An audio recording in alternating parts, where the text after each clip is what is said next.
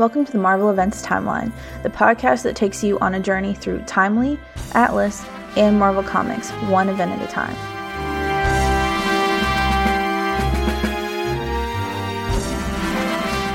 Here are your hosts, Travis Bowe and Brian Lockhart.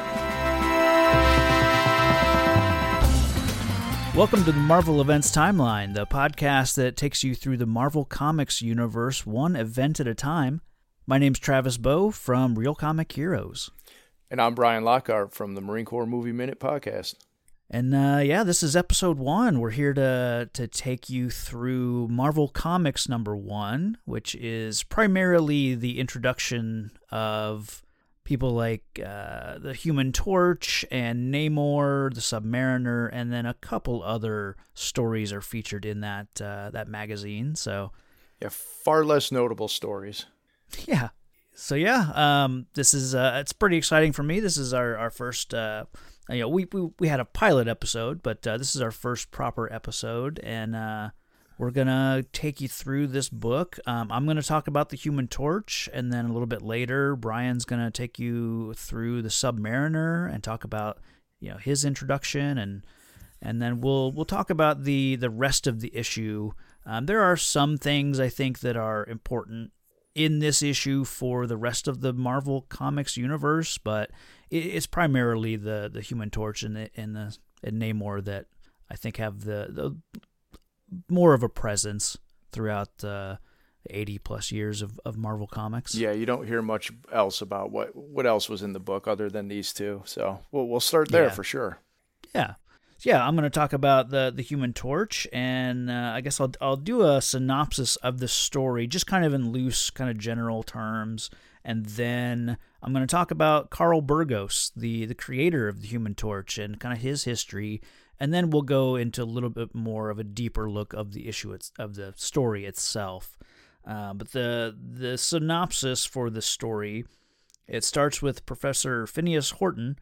And he creates a synthetic man who ignites into a uh, this man on fire whenever he comes into contact with oxygen. This synthetic man is an android, and uh, he he shows him off to some colleagues, and they decide, you know, they, they warn Horton that, you know, this this thing you've created is too dangerous to to let loose. You know, you need to to destroy it. You know, Horton eventually kind of concedes and, and realizes that, yeah, this this guy's too dangerous until I can figure out a way to control his uh, his flaming, you know, this thing, this, this ability that he didn't even foresee. It just happens. And uh, so he decides he's going to entomb the Human Torch in uh, in a, in cement, and then he'll he'll figure out a way to control him, you know, once he has time. But then you come to find out that there's a, a oxygen leak or uh, some kind of leak in this concrete tomb that is formed. And, sl- and little by little, slowly, enough oxygen reaches the Torch that one day he just explodes out of this block of concrete, and then uh, kind of goes on a, a a little bit of a rampage, but not like a, a violent, you know, uh, malicious way. Just more of like a newborn android who doesn't understand what he is, just kind of going through town and, and setting a few things on fire. Yeah, it, it's definitely unintentional. Yeah, yeah. Um, this uh, he ends up crossing paths with the, the villainous racketeer Mister Sardo, and ends up uh, Sardo ends up trying to use the Torch as a tool in his protection, you know, racketeering sort of scheme. And then uh, the Torch eventually discovers that he's being used and, and manipulated into. into this evil scheme, and uh, so he puts a stop to Sardo, and uh, and then even when he sort of uh, teams back up with Professor Horton, he decides even then that he doesn't want to be used for, for Horton's, you know, uh, not schemes, but, you know, his, uh, he, he wants to go out and be on his own and be his own man and, and figure out, you know, he doesn't want to be used by anybody. So that's kind of where the issue ends, with him just flying off, and, and you don't know what's next for the Human Torch. Well, we'll have to tune in uh, yeah, tune in to the next issue, if not the next yeah. episode, but at least the next issue to find out. You know, they, they do. Absolutely. Yeah, these both um both of these main stories at least leave you with a little bit of a hook, which is, you know, pretty common for comics. Oh, yeah, yeah. yeah, I think they both even end, you know, they, they have a little caption at the end, you know, tune in next time for the, the next installment, you know, of course. So um, I'm gonna I'm gonna talk about Carl Burgos, the man behind the Human Torch. Um, it, it's not he.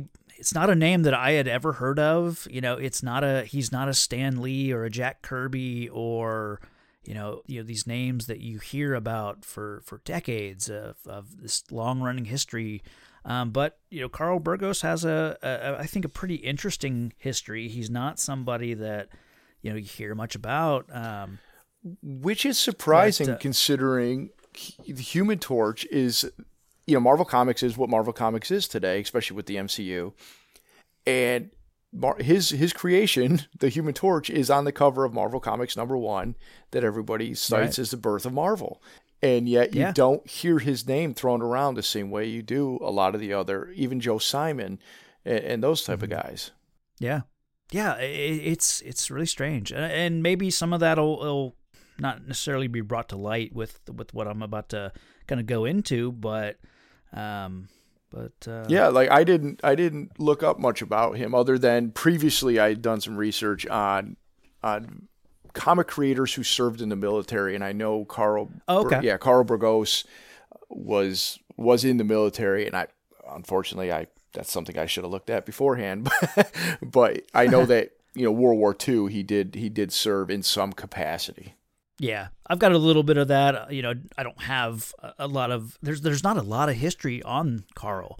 Um, it's it's pretty much his his Wikipedia page. You know, it's it's pretty simple. Um, and there's some articles that I used as as you know for research and, and everything. But uh, um, yeah, I I, I was uh, surprised that you know he was born on April eighteenth in nineteen sixteen, which I don't know if a little behind the the scenes, uh, that is tomorrow. And, and as far as when we're recording, um, oh. tomorrow being April eighteenth, and that's my birthday. So hey, Carl and I share, share a birthday, which I think is kind of cool. It's, it's um, fate. Yeah. Yeah. He was born Max Finkelstein in, uh, in New York City.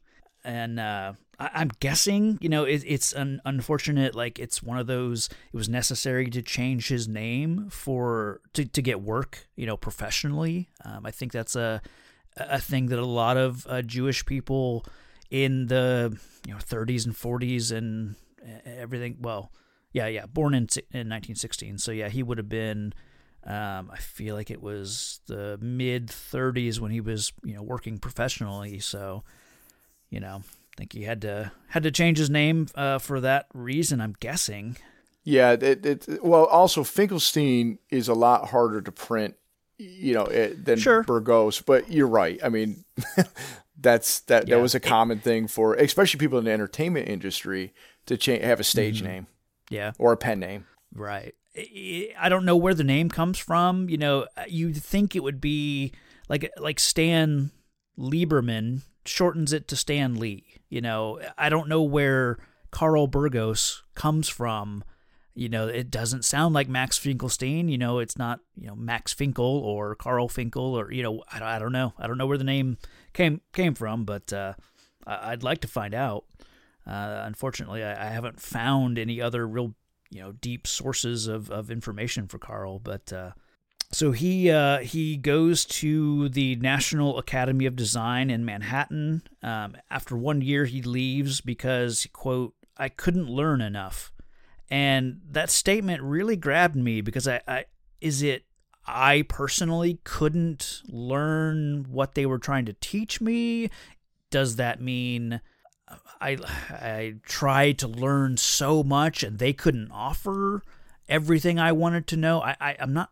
quite certain I understand what that what that uh, statement means. Well, um, if, if I could interject, um, I, I mean I don't please. know, but you'll you'll be shocked to find that somebody else who worked on this book also went to that same school and also left early. mm. Okay, so you know, well, I'll say you know to to show my hand a little bit. Bill Everett, who worked on the Submariner, also went to that same school and. He, I think it's a three-year program, and he dropped out after a year and a half. Uh, okay. Now, now, Bill Everett was a little bit more of a restless soul uh, let's just say. So, but okay. what, what I read was, um, at least about Carl and Bill, is that they were both frustrated with um, the lack of, like, like Bill Everett considered that he had talent given to him by God. He didn't, it wasn't him. It was just like he had natural talent he was born with, and really no school could kind of help him. So I think they just were, my guess is they were outpacing what was being taught in school, and that they grew restless and wanted to get going with their lives. That's, I, I, I read that a little bit about Carl as well. Okay. It was just a little blurb that the, they kind of lumped those two together as, yep, they went there and they just, it wasn't enough for them. Right. Yeah.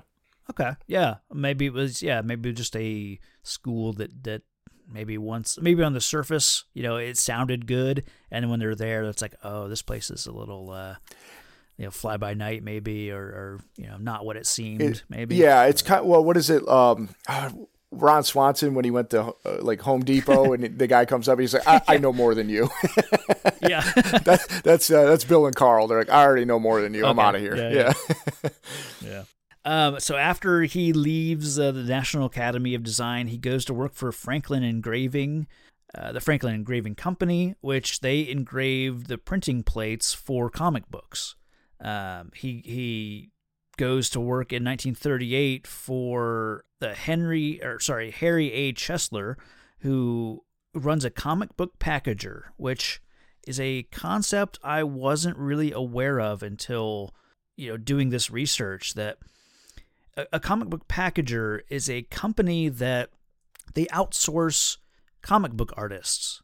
So, because at this point, it's not Marvel Comics yet, but let's let's call it Marvel Comics for, for you know, expediency. Right, for ease. They are putting together this magazine, and they don't have a bullpen of artists and writers, you know, the way that Marvel Comics will in the sixties, you know, people that are there in the office day in, day out, you know, working on solely on Marvel Comics stories. Like, so you hire, you know, if you're a, a Martin Goodman wanting to put together this Marvel Comics number one, you hire Harry A. Chesler, or the Chesler Chesler Group, I think is what he kind of runs the company under.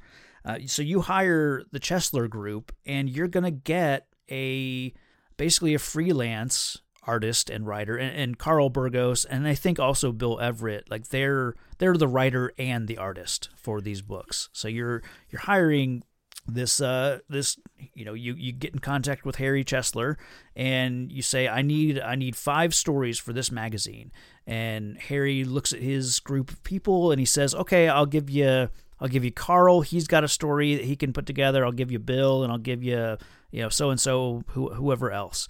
And they write, you know, they, they work up this story. So uh, it just happens to be, you know, when uh, on, on Marvel Comics number one, that this is the book that, that Carl is going to put this story in. If if he was hired by, you know, National Publications, Human Torch may have ended up as a D C character. Right. You know, it just I think it just happens to be that that this story ends up in this book because they hired yeah. this, you know, Uh, pool of, of freelance writers, basically. Yeah, and when we get to Bill Everett, I I, I have a little, you know, little piece of um, nugget of information regarding something just like that, actually. So okay, and yeah, okay. basically, yeah, the, the the packagers were middlemen between artists yeah. and and publishing companies.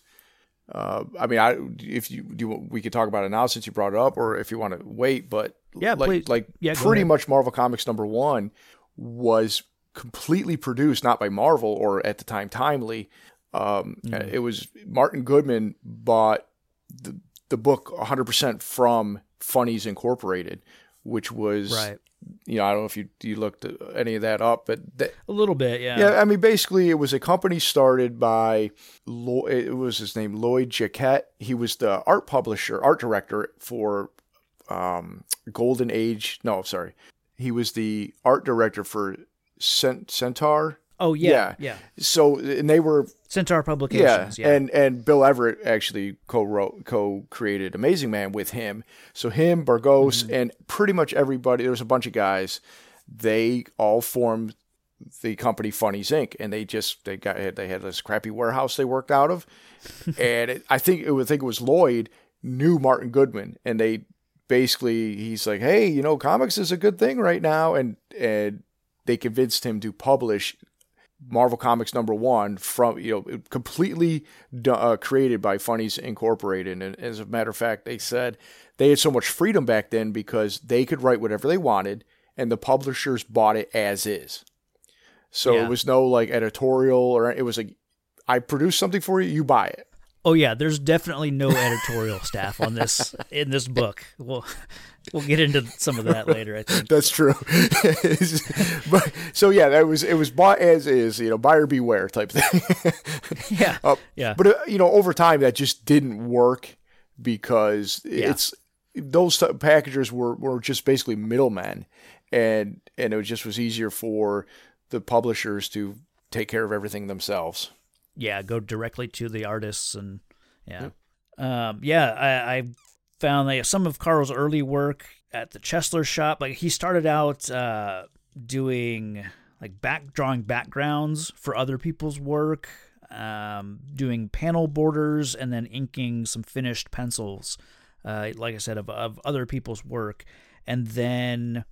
When he's at the Chesler shop, he gets a six-page story called The Last Pirate, and this is for Centaur Publications in their uh, Star Comics. So he does that. He de- he creates a robot hero, uh, Iron Skull, in which is an awesome name, uh, for Centaur's Amazing Man Comics number five. Uh, yeah, Iron Skull. I'd love to to see what that is. I, I mean, somebody needs to pick that name up and, and make a like a like a either a Iron Man villain or an Iron Man ally. The Iron yeah. uh, Punisher should have been the Iron Skull. Well, and and I think he's running, and not currently, but he has put on the War Machine armor. Oh yeah. So that's kind of yeah. yeah. See, that's that an idea that started back in the thirties. So yeah, right. Uh, so yeah, like you said, Burgos and uh, Everett, you know, they they move over to Funnies Incorporated, and then that's where uh, I think it's. Uh, Martin Goodman, and I, I think we'll talk a lot about Martin Goodman. That's going to be a name I think that, that comes up a lot. Um, he at this point, yeah, he's formed Timely Comics, and he hires, like you said, Funnies to supply the content for Marvel Comics number one, and it uh, comes out in October of nineteen thirty-nine, and then number two, the second issue, come becomes Marvel Mystery Comics. So there really is no Marvel Comics number two. It becomes Marvel Mystery Comics. Yeah, and they, uh, you know, I, and I've seen many resources put it uh, just like this that said, you know, Martin did not have any trouble renaming stuff or, or, or you know, just oh yeah, because yeah. as you'll see how the company's name changed a hundred times, and yeah, I, I thought that was odd that it went right from Marvel Comics number one to Marvel Mystery Comics, but. Yeah. I'm sure there was a, a rationale at the time. Yeah, I'm sure mystery is just a good buzzword, you know. Yeah. Um, you know, plus not every, it's kind of there's there's different types of stories in the book, and that, yeah, yeah. So like yeah, because we've got a couple quote unquote superheroes with uh, Torch and Namor, and then you got a Western story. Um, I guess there's an angel story, which it is more superhero. Superhero book, uh, kind of like pulpy though, yeah. you know, like oh, like, yeah. like very yeah. much like reminded me of like the Shadow or Phantom more than yeah. say Bat. Well, a little bit of I guess it was a little bit of Batman maybe. Yeah, but we'll we'll get there. Uh, so yeah, uh, Marvel Comics number one sold eighty thousand copies, and uh, it goes to a second printing of eight hundred thousand. Yeah, uh, I saw that that was actually a better – it was better than D C's average at the time. So so okay. It was a big hit. That's why they were like, hey, let's keep doing this. Yeah. Uh, Martin Goodman, he hires uh, from Funnies, Incorporated, he hires Joe Simon, Jack Kirby, and uh, Sid Shores. Uh, we'll, we'll, I'm sure, talk about them in the future. Some familiar names. I'm not uh, too familiar with Sid Shores, but uh, I know what – we will talk about his work in the future. Uh, but needless to say, you know, Human Torch was was instantly popular, uh, so popular that he he's one of the first uh, characters to headline their own title. You know, most of these these characters show up in like a Marvel Comics where it's it's a magazine of, you know, five or six stories. It's not a it's it Human Torch number one. Well, Human Torch is is you know one of the like I said one of the first characters to get their own Human Torch comic, um, but there is no Human Torch number one, and that's because there was a character called Red Raven that uh, the I think the character wasn't doing particularly well, so you take Red Raven number one, you cancel that book, and issue number two becomes Human Torch. So uh, kind of a weird, I kind of respect the, like, we're not going to rename or renumber this book. We're just going to, you know, bring out number two, change the title. And, uh, you know, nowadays you've got, like, every year you get a new Punisher volume or new Captain America volume, or I think X-Men is, is about to start at uh, X-Men number one again, you know. Um, so renumbering is one of those those kind of pet peeves, one of those things that just drives me crazy with comics. So I like when they went back to the original numbering when it was started coming to anniversaries, and then they went right back yeah. to just, oh, it's a new number one again. It's like, oh, I, yep, I finally yep. had my collection straight. So at this point, uh, the Human Torch, it begins to pop up in several places, you know, Marvel Mystery Comics. Uh, like I said, Human Torch, his own book. Uh, he he's popping up in Captain America comics, um, over in titles like All Select and All Winners and Daring Comics and Mystic. Yeah, Mystic, or sorry, Mystic Young Allies. Or those might be separate um, books, Mystic and Young Allies. But uh, and then War.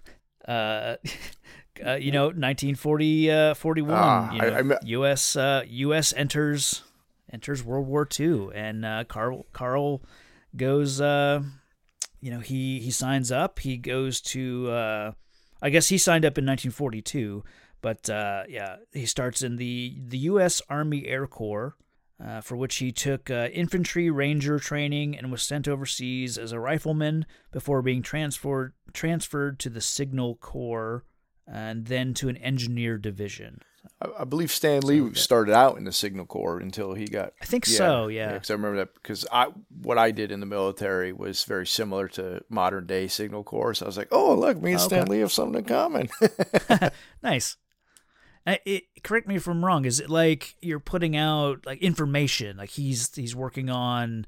not newsletters, but like news, you know, and things like that for the for the Army, I think. Well, he eventually went uh, to do that type of stuff, but when he was actually in the Signal Corps, I believe he was actually doing communications, like comms. Okay. Yeah, like, oh, like, okay. Like, okay. Yeah, I think they realized who they had, and they're like, well, no, no, get him out of there. Get him out of there. he, he, he wasn't there long, you know.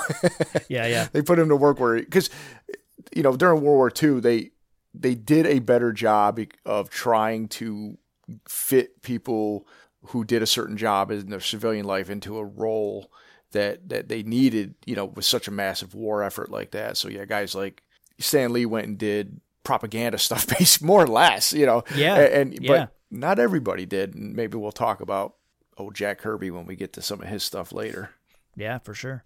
Uh, so after the war, uh, Carl went back to school. Uh, he studies advertising while still kind of freelancing for Timely and then later Atlas Comics. Um, he's he's working in comics off and on, and you know, like I said, doing some advertising uh, in the late forties through the late fifties.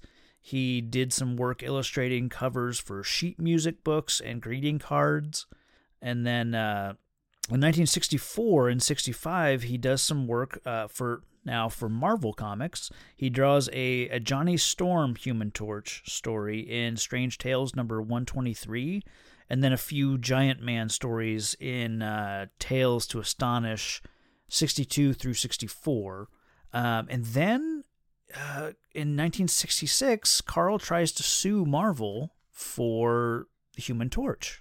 Um, because of the ownership of, of his Human Torch, and because Marvel, you know, in sixty-one, you know, they come out with Fantastic Four, and you've got this character who's kind of meant to be an homage to his creation of the Human Torch, and uh, I guess Carl feels like, you know, that's that's like maybe he deserves some some rights to this, um, you know, certainly, I, I don't know that I don't know that he isn't entitled to that, but on on one hand, you know, he's he's working for a company, and, and he, you know, his services were paid for. Um, you know, I, rights rights is is an interesting thing, and I'm sure we'll talk about it.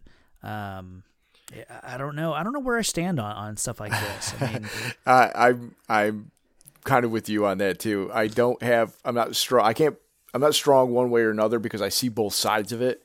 You know, like in this regard, Carl did a work for hire. Not even work for hire. It was I produced yeah. something and then I sold it.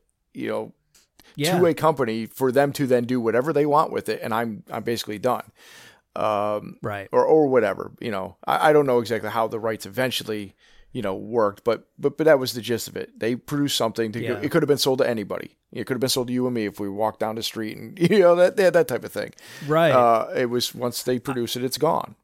Yeah. But it, I, I okay. think there's, I think there's definitely something to, you know, Marvel should always have, you know, Human Torch created by Carl Burgos. You know, yeah. they should keep the name, you know, of whoever did that, you know, that created that work. Like that should be something that they don't, and I don't know that they ever tried to say that it wasn't created by Carl, but you know, so I think that the, the art, the artist should be entitled to their name being attributed to that character for, you know, the, for the remainder of, yeah, yeah I, for all time. That, that, yeah. To me, I always give them the credit, even if it's not, because yeah, they can yeah, they yeah. can maybe turn that into something else, you know, like, hey, yeah. I'm the guy that did this, and they acknowledge it, and look how good it's doing sure. there. Let me do something for you, uh, even if they're not. I, I also feel that if a company owns a character, they, sh- you know, maybe some at this point, like a per- percentage point type thing of, like, you yeah. know, like you. They should enter into some kind of new agreement, maybe, yeah. you know, like Marvel. Or I guess, you know, Timely at this time, like, yeah, if the character starts to become popular, maybe they should, you know, say, okay, we recognize that you created this character. We wouldn't have it uh, without you. So let's let's give you a, yeah, a percentage, or I don't, I don't know how that type of thing works back then. But, yeah, maybe. Re- back then it probably didn't work at all. They were like, we uh, yeah. paid you. You're done. Sign this check here that says yeah, you, you signed it over. Five hundred yeah. bucks. And, yeah, exactly. Yeah. Um, I, but yeah. I would say, but I would think, I would like to think nowadays, kind of like they do with celebrities, you know, that they can't. Like mm. I'm thinking of Robert Downey Junior specifically in Avengers.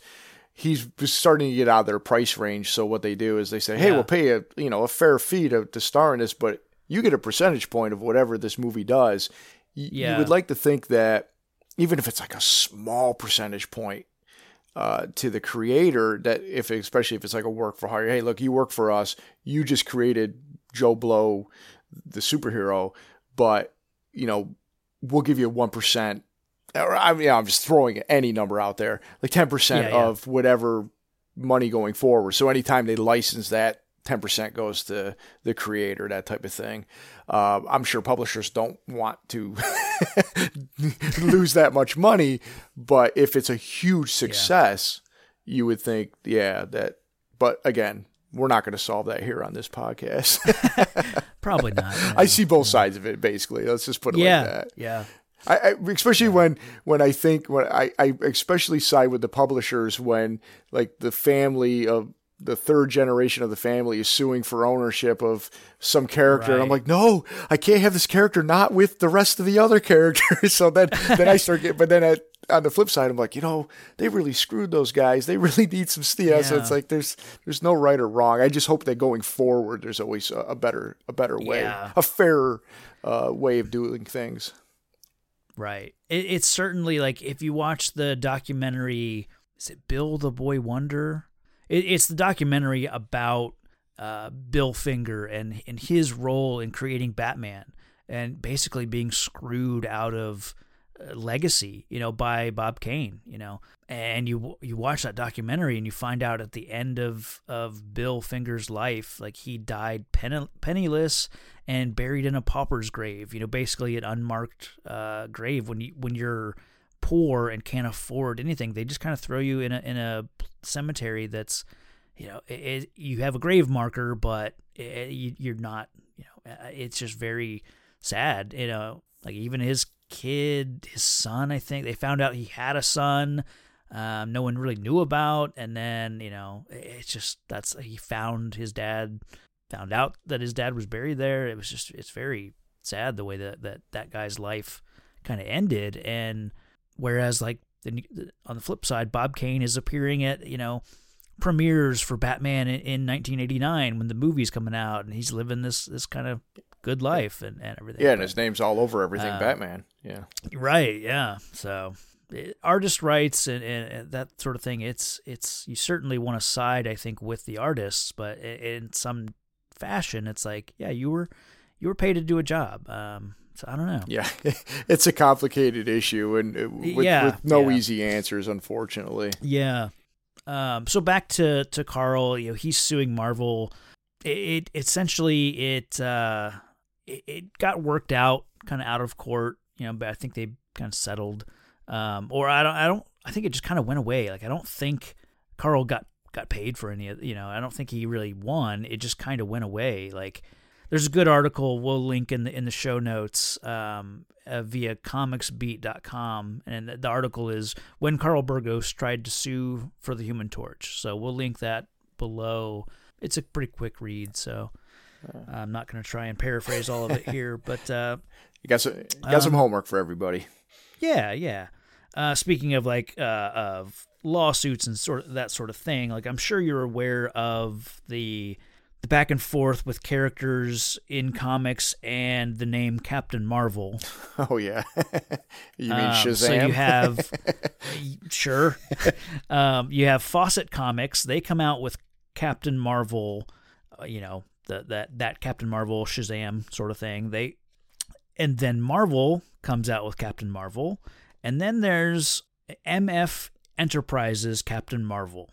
So I... I've, Uh, the Nerdist website has a good uh, article about the, the comic history of all nine Captain Marvels. Oh, wow. And so, yeah.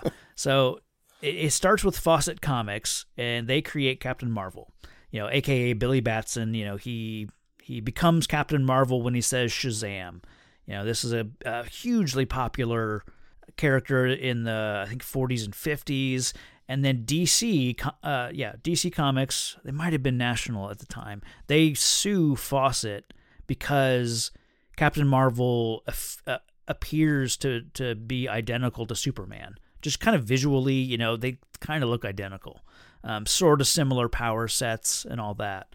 Uh, D C wins that that uh, suit, and they it forces Fawcett to retire Captain Marvel.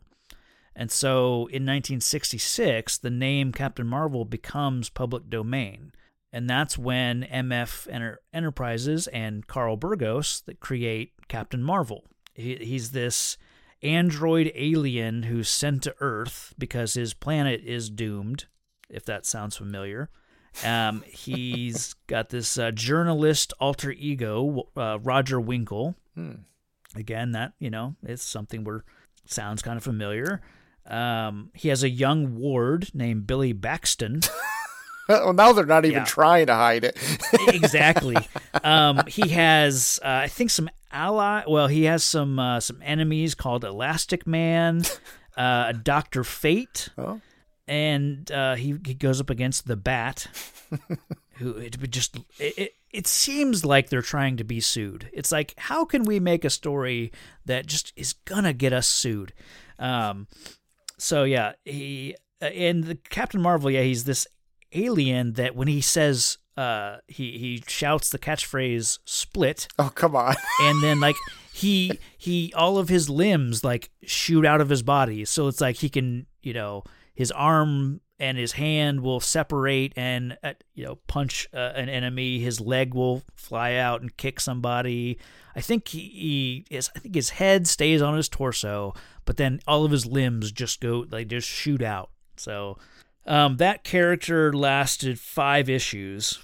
Uh, basically, it, uh, according to Wikipedia, Marvel sent a cease order, and uh, they worked out a deal. Uh, it sounds like Marvel. They they wanted the name. They wanted Captain Marvel because they had plans, you know. And uh, so I think they, they worked out something. And so that put an end to M F Enterprises, you know, Captain Marvel character. And in, let's see, yeah, so so Marvel's Marvel character debuts in Marvel Superheroes number twelve in December of nineteen sixty-seven. and because that's like the name, like I said, the name Captain Marvel is now like it's in play again, you know, uh, as of nineteen sixty-six. So they can they can use it, and then they uh, D C tries to put out, you know, a Captain Marvel, and and they can't use the name Captain Marvel on any comic book covers. They can use it in the story, but all of D C's Captain Marvel comics have to be titled. That's why they're all like Shazam, you know, Power of Shazam, right, or, or whatever on the, on the cover. Because of Carl Burgos, some there's some, uh, you know, him just, I think, just trying to, to mess with people. It, I don't know. It sounds like uh, it. That almost sounds like we're, yeah. we're either gonna we're gonna mess with them because I'm I'm mad, you know, and, and this yeah. is I'm this is yeah. how I get back at them, or it, it's like we're gonna take the piss out of them for a back of lack of a better word, you know. yeah, yeah. Just just uh, as, as like a joke. Yeah. So then uh, in nineteen ninety-six, Carl was posthumously elected into the Harvey Awards, uh, Jack Kirby Hall of Fame. And in two thousand sixteen, he was inducted into the Eisner Hall of Fame. Uh, his daughter, Susan, was there to accept the award. And uh, but, yeah, sadly, in in, uh, in nineteen eighty-four, Carl Burgos passed away uh, at the age of sixty-seven due to colon cancer. So, huh. Um, that's kind of the, the life of, and, and he really never, he kind of left comic books after the, mostly after the, the Captain Marvel thing and the, the bit with, uh, trying to sue Marvel with Human Torch, kind of, kind of after the, in the mid sixties, he kind of left comics, and, and that's, he went, did a little bit of like advertising work and, uh, some stuff like that. And, uh, you know. Yeah, uh, yeah. It's it's just I've seen the name attached to Human Torch, but beyond that, I didn't know much about Carl. Yeah. So yeah. So a little bit. Uh, I'm gonna I'm jump jump back into the actual Human Torch story proper. I've got a bit about the cover, but since that's for the magazine itself, I think we'll we'll come back to it when we when we both talk about the the book itself. Sure. So the, it, it starts out, uh, and I'm gonna get kind of you know. kind of treating this like a movies by minutes, which, you know, I guess we should say that it's podcasting format that you and I are, are familiar with. We'll get into that maybe. Well, we talked about that in our uh, pilot episode. Yeah. So for some of our listeners who aren't aware, um, but anyway, I'm going to get into this book a little like granular, kind of, kind of to the point where like the book starts out with a very odd and inconsistent shape uh, of the panel layouts. Like I'm just looking at some of these layouts and It's uh, there. It, it, sometimes it, it's hard to tell what panel you're going to next because it's not like your classic uh, nine-panel grid layout. You you got some panels like cut into the into other panels. Um, it's just a weird layout. Um, I don't know if you've got it pulled up on your side, Brian, but like if you kind of go to the the first proper proper page of Human Torch, like it's just. Yeah, I, I can see, I can see, and I've, I actually looked ahead, and you can see how it's... Yeah, it, it kind of threw out the entire, I mean, at some points it, it, it levels back out, and you can clearly see where you're supposed to go next, and, and in some cases they add arrows to tell you which panel you're going to next. I've always appreciated that. Um, sometimes, yeah, that works, yeah. So anyways, you know, like I said before, uh, the, it starts with Professor Horton, and he's he's explaining to to these colleagues... Uh, uh, this character that or this android that he just created, and, and he names him the Human Torch, and, and you know he's he just flames on uh, with with the slightest contact with oxygen, and he doesn't have a he doesn't know why that happens, which I, I find really uh, strange. Yeah, it's not something that you so so he has no clue. You know, he doesn't he doesn't know. What materials he used that could have been combustible. Like, it's just it's right. very funny. It's just like, well, this just happens. A, yeah, it's this weird side effect, you know. Uh, it's so strange. Boggles the mind. Um, yeah, yeah, it, it, yeah. Um, so these guys, you know, they tell him, you know, you need to you need to destroy this guy. Uh, Horton's like, no. He, well, it's the press that tell him to. He invites the press to show well, him. Uh, I'm just it's it's these it's these colleagues that say, well, if you're not going to, we're gonna yeah. uh, take this to the press, and, and maybe they'll change your mind. That's what it is. Yeah, so, and then it's like yeah. next day, read all about it. That's right. I, yeah. I you know that's so funny. I I I read it um, initially as he called the press because he wanted to show it off, mm. right? Which, But well, he, he he's like, but I need answers, and he's like, well, maybe the press. Right. Will, and, and I took it as the I was so that just I, I read it as like the press was like, well, we're going to tell you that you you know how this is going to work. But yeah. what's yeah, you're right because because I was like, well, because as you'll get to, he some some uh, scientists reach out to him, and I was mm-hmm. like, well, that's why he called the press. Because I'm like, why yeah. wouldn't you just call it's, those, col- you know, the scientists? But right. It's you know, it's, this is what I was, I was kind of talking about before of like this. This story needs an editor, someone to to to tell Carl like, hey, buddy, you don't need to meet some scientist colleagues and then bring in the press and then bring in more scientists. Yeah, yeah. You know, you can cut out you know half a page of this this stuff if you just have. Uh, maybe have Horton displaying this uh, character and in front of the press, and then uh, these three scientists show up. Yeah, um, you don't need the back and forth. I think of of this. Yeah, kind of like uh, Captain America, uh, the First Avenger. It was yeah. you know he Professor Horton brought his. His, uh, his synthetic man to to the World's Fair. So, you know, yeah. they, they could have started with this. I do wonder, though, if some of that had to do with padding. They had a certain page count they had to get to, and they're just like, uh, what do we do?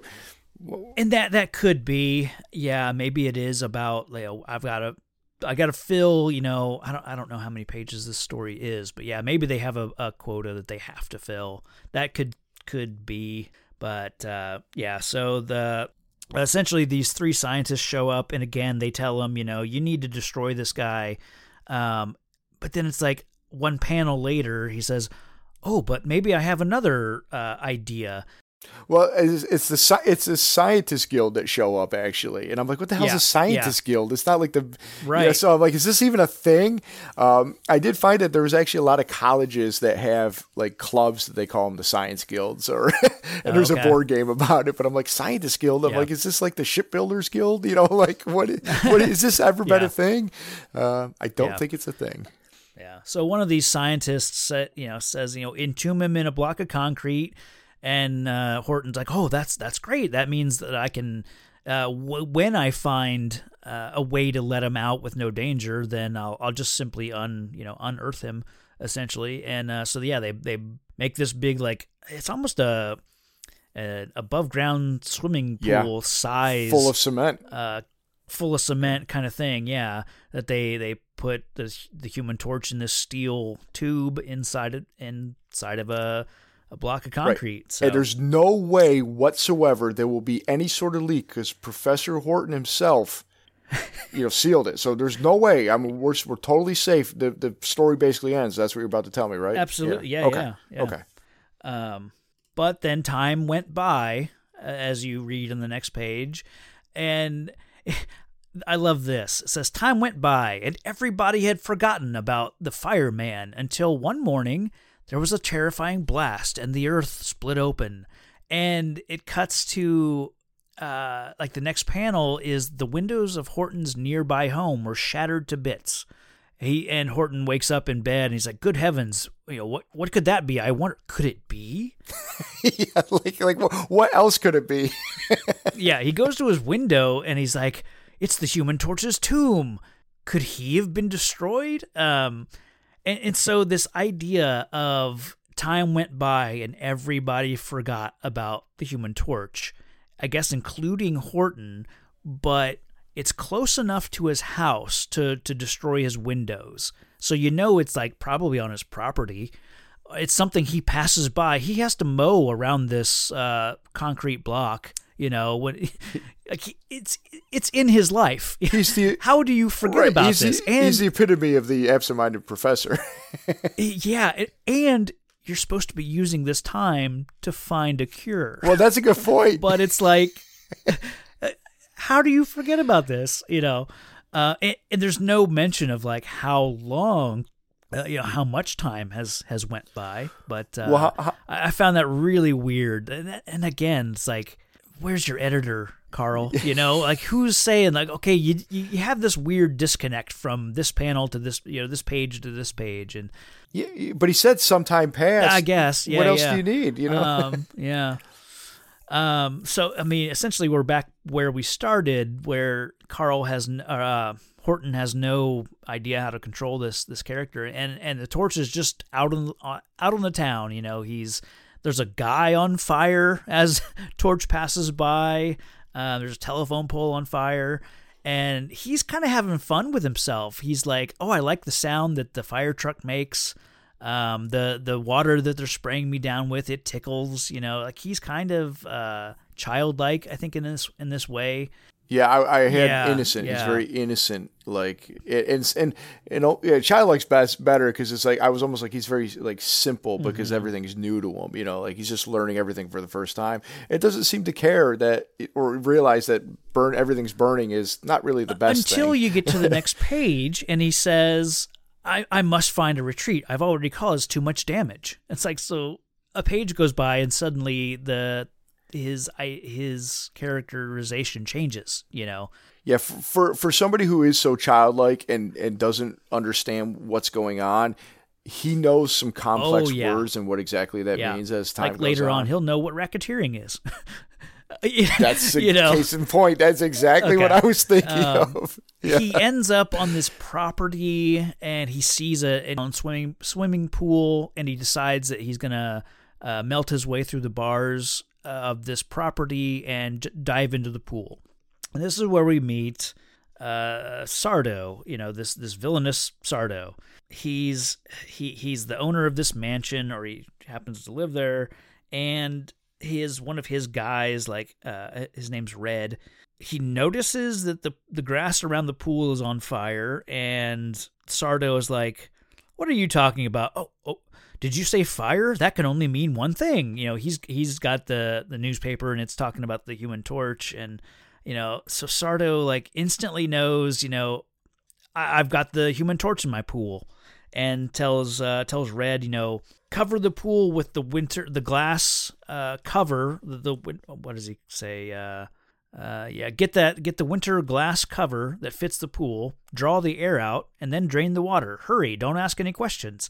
So you cut to, you know, you got Human Torch. Uh, now he's deflamed because there's no air.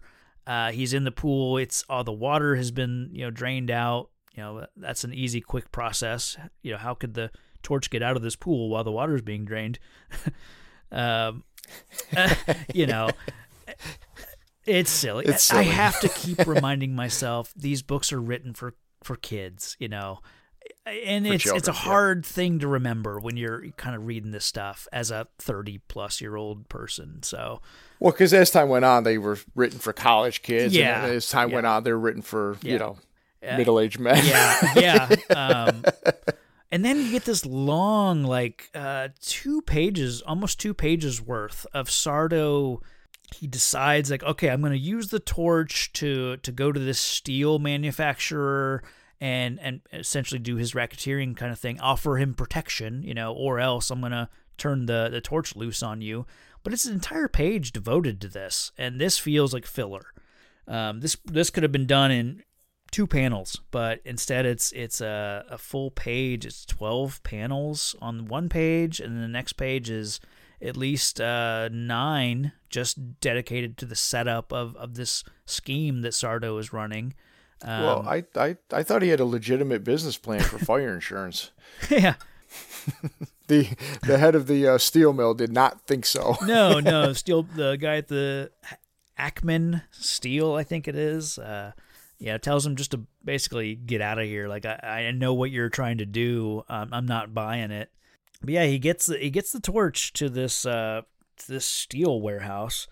And then just turns him loose, you know, breaks the glass cage that they've got around him. And, and again, you know, as soon as he comes in contact with oxygen, it's it's flame on time. And he's just just this this warehouse is just just burning all around him. And uh, he the Torch is like, I, I don't understand. I thought Sardo was trying to help me. And I don't know why the Torch thinks Sardo was ever trying to help him. Like, I don't know at what point, like, did, was there a conversation? Because there was never a conversation. Uh, essentially, as soon as the Torch goes into the pool, he doesn't speak or talk to anybody between that and, and now. So there's never a moment of like, well, come with me, Torch. I'll I'll I'll help you, and, and you know, none of that. So I guess that's yeah. It's it, in, well, it's once yeah, once he's in the pool, and then he and he, and he becomes uh you know human again without actually being on on fl- you know flame on. Yeah. Uh, he just kind of assumes. He goes, "Oh, they must be trying to help me because it, you know he was trying to escape because he was setting everything on fire."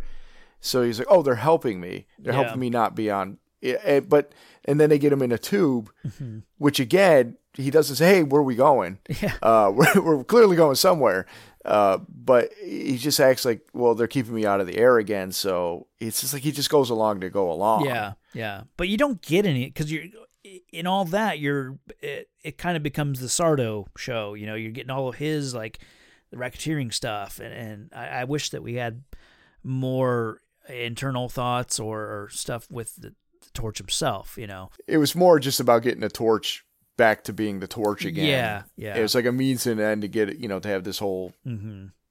misunderstanding that's about to happen, you know. Uh, so Torch, I mean, he he he realizes that he's being. Uh, I mean, he says, "I wonder he might just be a low down racketeer." You know, he he figures out what, what the plan is here, and that he was being used to to burn this place down. So he he takes off. He decides. Uh, Or I guess this is kind of where he discovers you can kind of, he can kind of fly. He becomes lighter than air when he's fully engulfed and everything. And I guess if he gets hot enough, the the flames go from uh, it says uh, the blue and the and the combined red flames made the Human Torch lighter than air. So he kind of flies off. He, he lands a couple blocks away, and then he says he's going to go after Sardo. You know, he's going to basically take revenge. So he shows up at Sardo's place. Sardo runs off, hides in a, uh, a secret undergrab, underground lab. Um, of twelve-inch battleship chromium steel plates that nobody could ever possibly get in. I love this because Sardo took him to a steel, not a steel mill, but a steel, you know, place and had him melt down everything and burn the place down. I don't know why Sardo thinks he's safe behind steel. And, and Torch just walks through it. I guess that comes a little bit later, but it, it, this is where, like, you know, yeah, Sardo runs off. Uh, Torch is just in the mansion. He's the whole place is burning down around him. He, uh, some of Sardo's men are running off. One jumps into the pool. One ducks underneath a car. At one point, uh, where is it? Well, I think. What does he say? He scalds the crooks in the pool, yeah. and he burned the guy under the car. I mean, he's I mean, just murdering yeah. guys left and right. Yeah. As far as I, I know, yeah, he, these guys are dead. Um, I didn't expect that in, in a book like this. I thought I thought this was the era of no one dies. You know, no one gets killed by a comic book character. So th- this was really surprising to me. Like, you know, one of one of the goons is like, "Help! The heat's killing me." Um, and then, yeah, uh, Torch says the rat burned all right, or that rat burned all right, and those fellows in the pool won't come up for air. Uh, you know, so just just no uh, remorse, you know, uh, about killing. I, that really surprised me. It took me, um, took me by surprise. And uh, so at this point, you know, Torch goes back into the house. He notices now this steel door that goes into the lab. Um, walks right through it. You know, there's not even a, a panel of it like taking a while. He just literally walks right through this yeah twelve inch yeah. steel uh, uh plate or whatever. Uh, hello rat. Yeah, yeah right. He, he announces it, and it's very reminiscent of the the cover. Right. You know? Yeah. Yeah. Uh, Sardo tosses a bomb at him. Um, it has no effect because it's like as it gets close enough to the Torch, it just kind of, I guess, just melts away almost. Um. And then there's like this standoff between Sardo and Torch, and he's got this, this tank of, uh, what's it called? Liquidar. Yeah, tank of Liquidar. Don't know what yeah, it's... Liquidar, but then they also reference Nitro later. Later on, you know? yeah, yeah. Yeah, so um, which but, one is it, guy? yeah, and this is more of that, like, you could you could scale this stuff down, you know, take a couple panels out, combine some of this stuff, because Horton and the firemen show up, and then at some point, you know, you go you go from these two having a standoff to suddenly now Torch is near Horton and uh, kind of almost diffusing this nitro tank that's about to explode.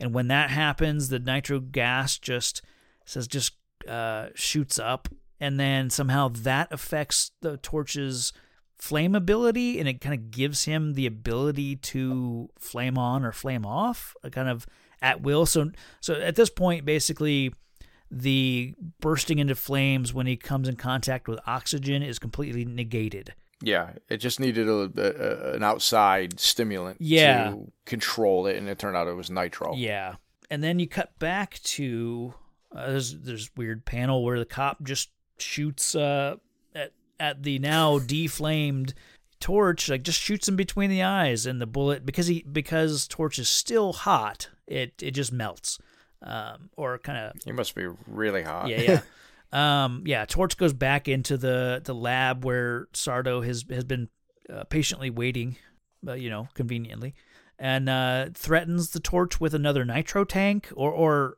he offers him this nitro tank. Sorry. You know, like, you give me this, or I'll give you this tank, and uh, uh, you let me go, you know. Um, but then Torch just rushes him and takes the tank anyway, you know.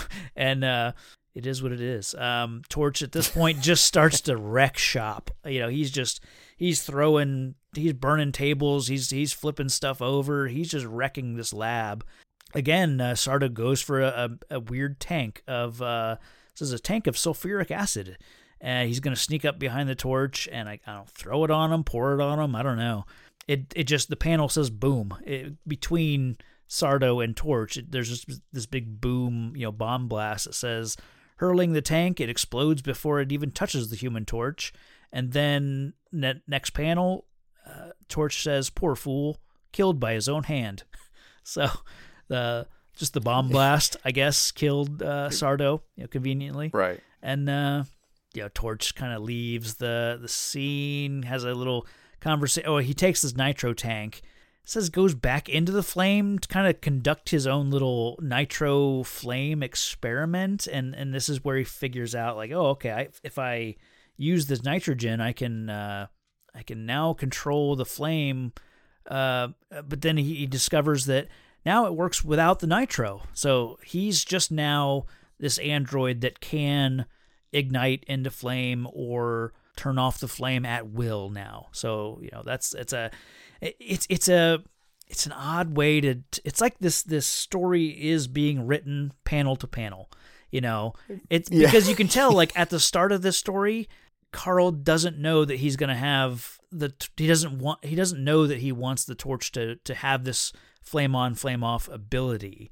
But now we're at the end, getting towards the end of the story, and it's like, I just kind of want him to be able to do this at will, so we're just going to write it like, oh, now I can do it without the nitro. So, um, you know, it's yeah, because they can't have they can't have him going around burning everything, right? Yeah, so, yeah. Uh, yeah. It's just a weird way to develop a character, kind of uh, in real time as you're reading the character, as you're reading the story. Carl is figuring out what he wants this character to be able to do. So it's just, it's an odd way to.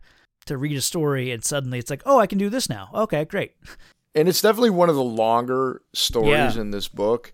So I, I, you know, you do wonder if some of it was padding, because that's supposed to be the yeah. main story. Is it, is it like, again, he's literally making up as he go, yeah. goes along. So yeah. Um, yeah. It, there's no real yeah. f- like, like flow to it. Right. Yeah. Yeah. Uh, he's turned himself in, basically. You know, he offers himself up to the cops. Uh, he explains that, you know, that, all this stuff, he he's in front of the judge with Horton there, and he explains all this stuff with Sardo.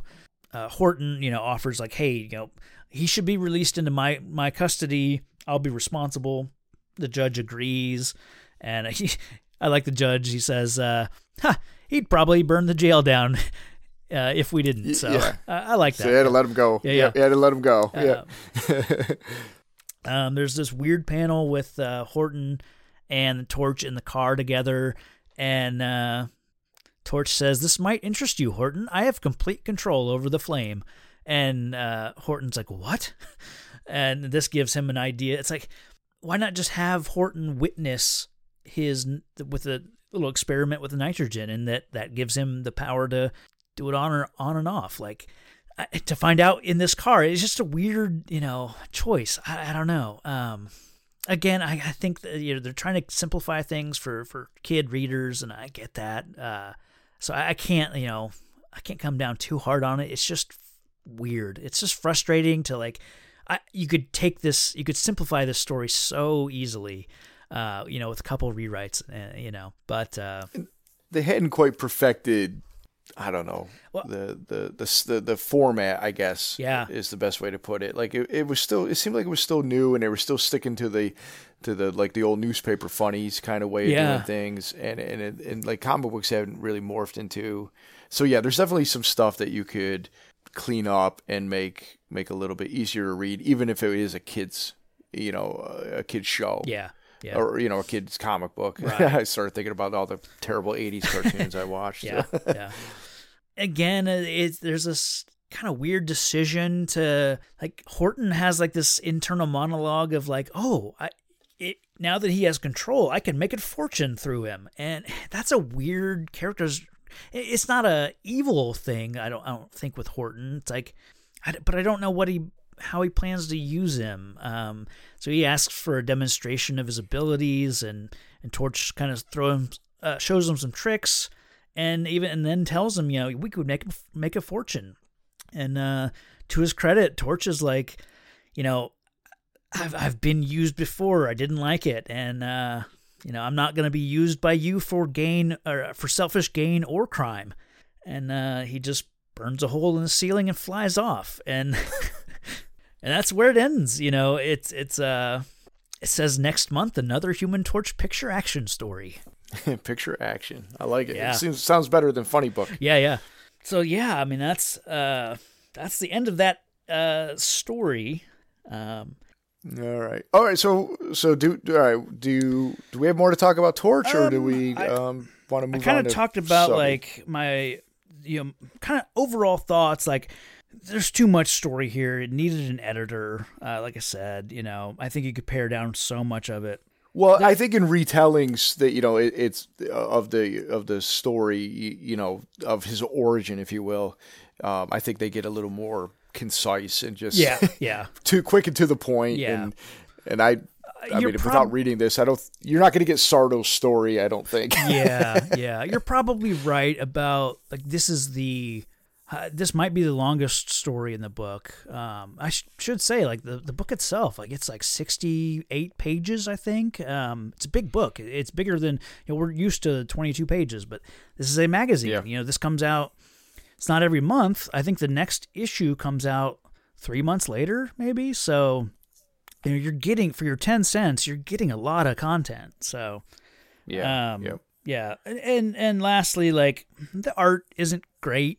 Uh, in this story, um, you know, no offense to, to Carl Burgos, it's it's not great art. I, I do like it, the uh, the I, the simplicity of the Human Torch. You know, he's basically just this red figure with black lines to indicate, you know, flame. Um, and then some in some points he's like got some, you know, red and, and yellow and orange kind of flames around him and stuff. And but. Uh, Yeah, it's a cool look, and it's definitely a cool uh, cover. Yeah, you know, oh yeah. I, I think yeah. that's why they went with that. It's it's great, uh, but yeah, the, the the artwork is very simplistic. I mean, there I there's there's better Sunday funnies. You know, yeah, comics are that better art.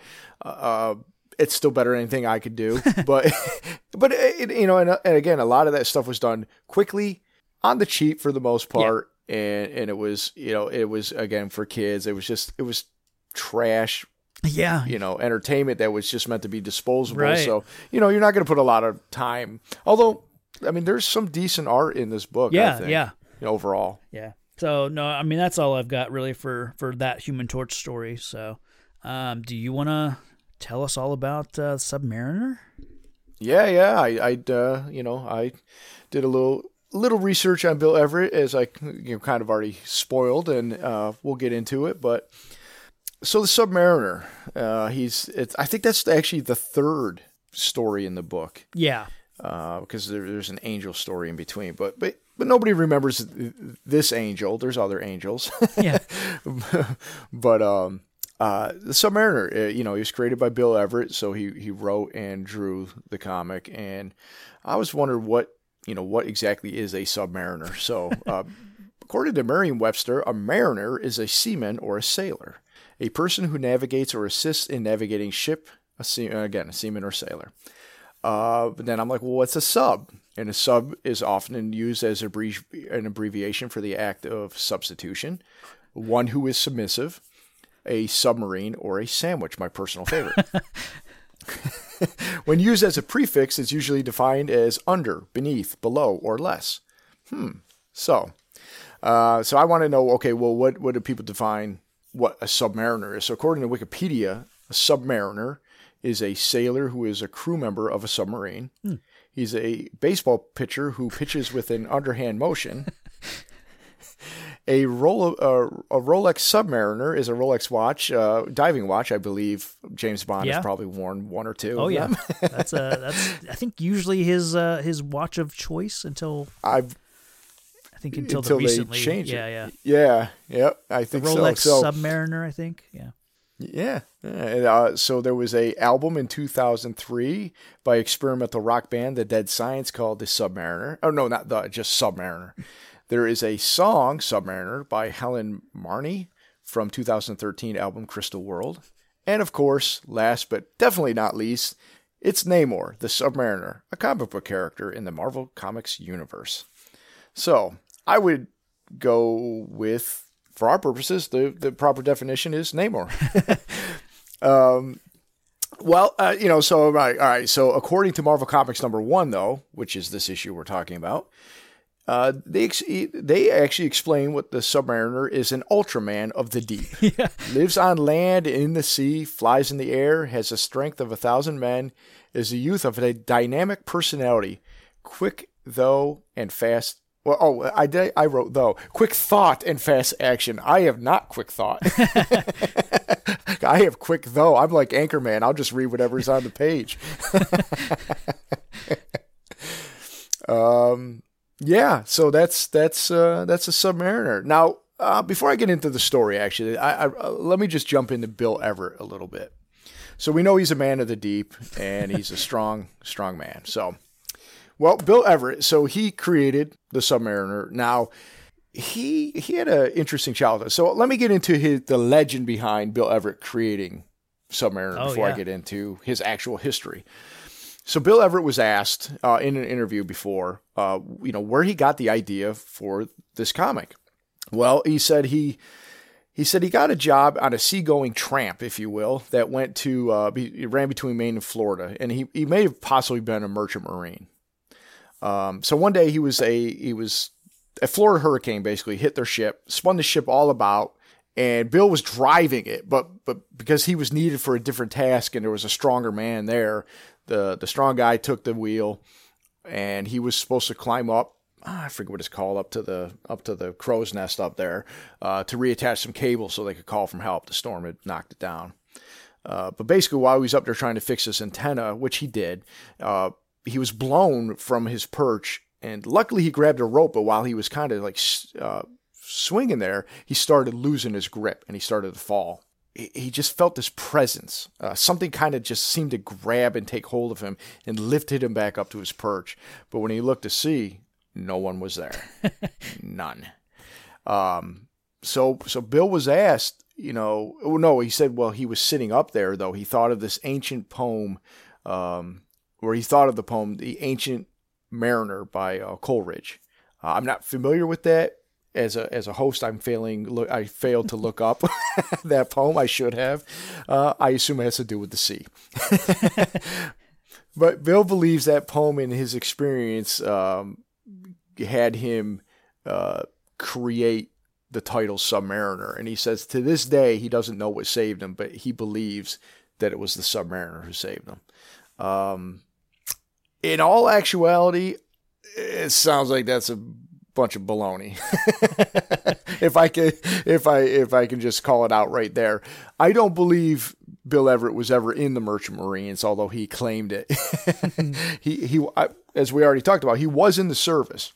He joined. He was in the service from uh, forty-two to forty-six. I even believe he went to Officer Candidate School at first, um, and and he. He, he was a part of the occupation force in uh, the Pacific. After leaving the European theater, he went over to uh, the Pacific as an occupation force for a while, and then that's, he met his wife while he was in the service mm. and all that. Um, so yeah, he did he did serve his country, but he he wasn't part of the Merchant Marines. As a matter of fact, he um is. I just had some uh, fun facts about uh, you know Bill Everett. His full name is William Blake Everett. That is important because of his lineage, his family history. So he's a descendant of Edward Everett. He was the former Harvard U uh, president. He was a governor of Massachusetts, and he was also U S Secretary of State huh. uh, at one point. It, it, in fact, he's the namesake of the city or town, Everett, Massachusetts. Huh. Okay. So, yeah, a very prominent family he comes from, yeah. and a very early part. You know, they said his family was part of uh, Massachusetts for the past three hundred years. Hmm.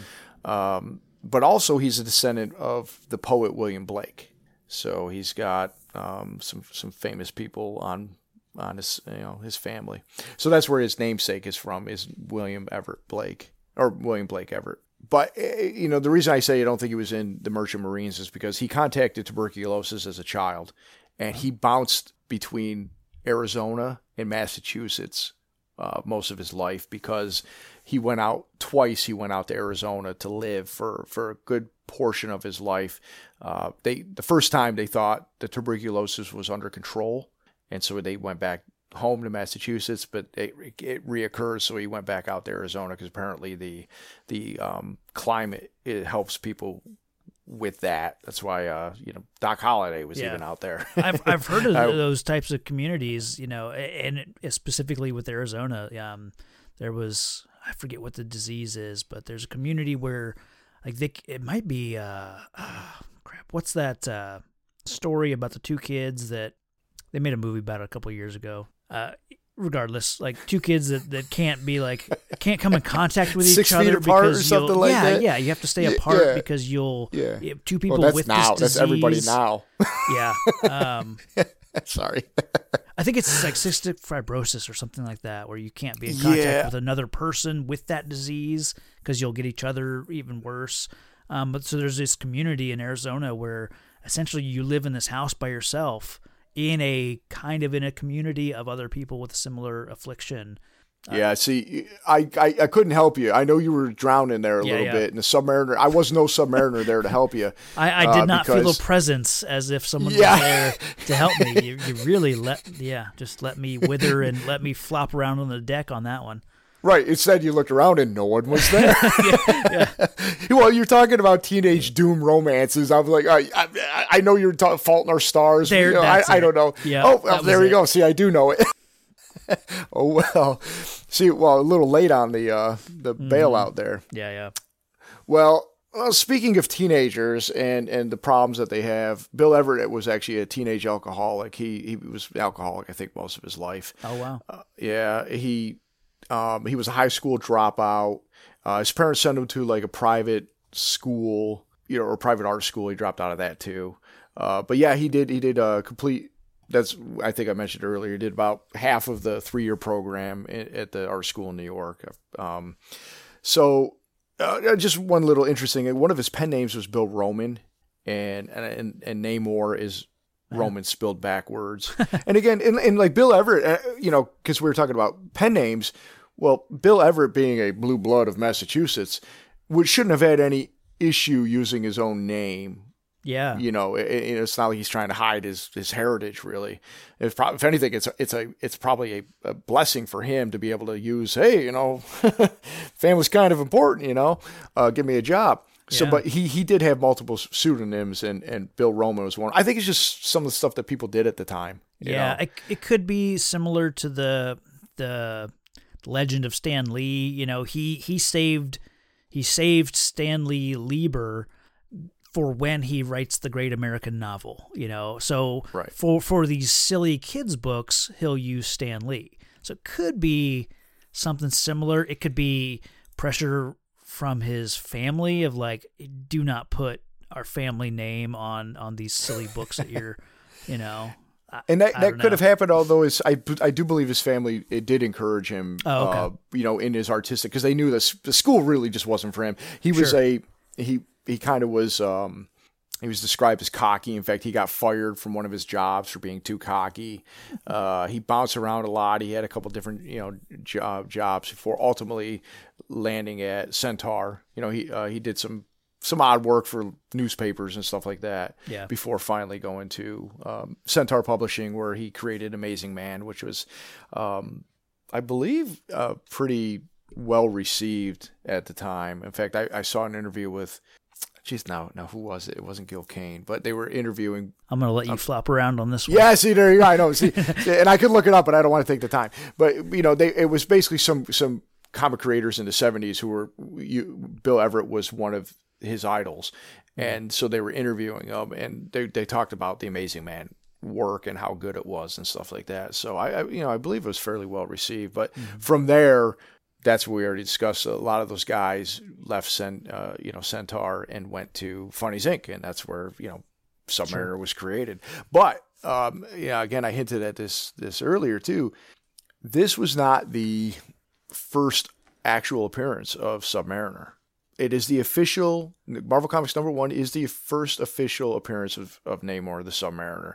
Uh, nobody's going to really argue that. However, he was, this was not originally supposed to be packaged uh, with Marvel Comics. This was actually going to be part of a movie theater giveaway called Motion Pictures Funnies Weekly, with the intent of the movie theater chains would come up with a really cheap comic book and give it to the kids each week in hopes that that's one of the reasons they would come back hmm. each week is to find it out. Okay. And this, it, and so Namor was to be the star of that comic. Um, it just stalled. They never gave a yeah. reason why it stalled. It just didn't happen.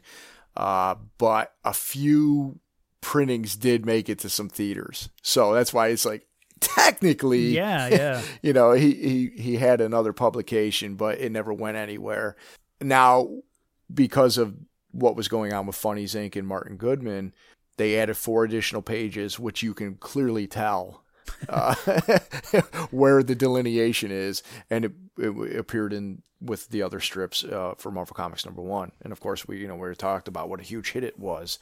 Um, and I, I definitely think Submariner and Uh, the Human Torch were, were two of the main reasons why. Sure. Because honestly, these are the ones that lasted from this book. so, uh, I mean, feel free to jump in with any comments, yeah, yeah. but I'll just kind of go ahead and, and explain, you know, the gist of this story. So I'll just right off the bat, like turning the page from the Angel story that was before this to, to this Submariner, I was blown away by the art. The Yes. For me, yes. like, even the name, the headline, the Submariner, like, that looks like just some cool graphic design, the way the Submariner's written, and it's got this big, bold, white outline.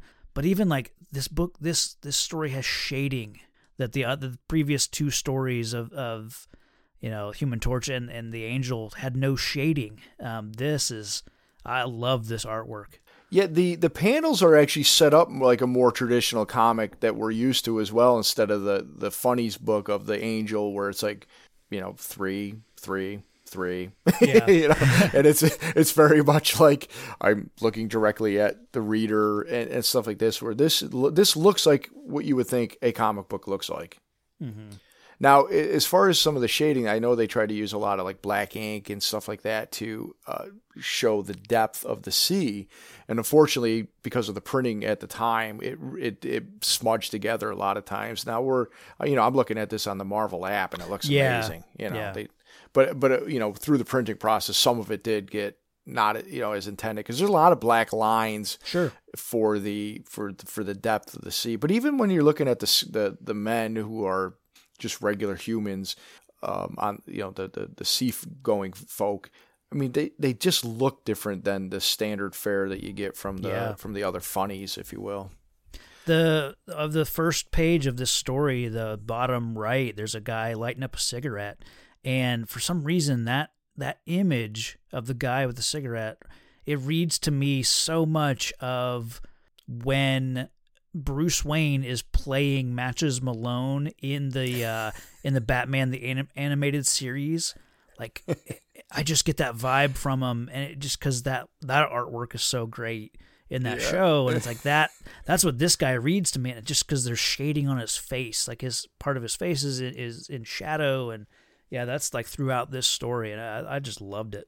Yeah, and that, you know, of course, in that series, they used like the black paper to give it that darker look. Yeah, yeah. And it was very um, noir, and and it was, you know, it, it was indicative of some of these comics of the time. It wasn't it wasn't a very modern look, I don't think, even though it was yeah. so awesome. Yeah, like it, it, it kind of it, it was a throwback to something like this, so I can see why you would make that connection. Um, but the the story is pretty decent. You know, we get we get the first blurb uh, that I read about what the Submariner is, and you just see him kind of in, in the depths of the ocean with with uh, yellow hair. I might add, he's he's yeah, a blondie. Yeah. First time you see him, he's blonde. Um, yeah, I, I have I have some thoughts on that, but but basically, there's uh, you know a deep sea diver uh, from the a salvage ship, the S S Recovery, which I believe is a little on the nose. Yeah, a little bit. really, really stretching hard for that one. I wonder what they do. Yeah, he said he went. You know, they went down to a ship that had been sco- scoping out, but it was cleared out, and they said, well, that's it's weird because no other ships have been in the area. Uh, but he said, no, but somebody must have been there because there was a, a knife that was left there. And it, it hasn't been there. It couldn't have been there long because there was no rust is basically what yeah. I'm getting at.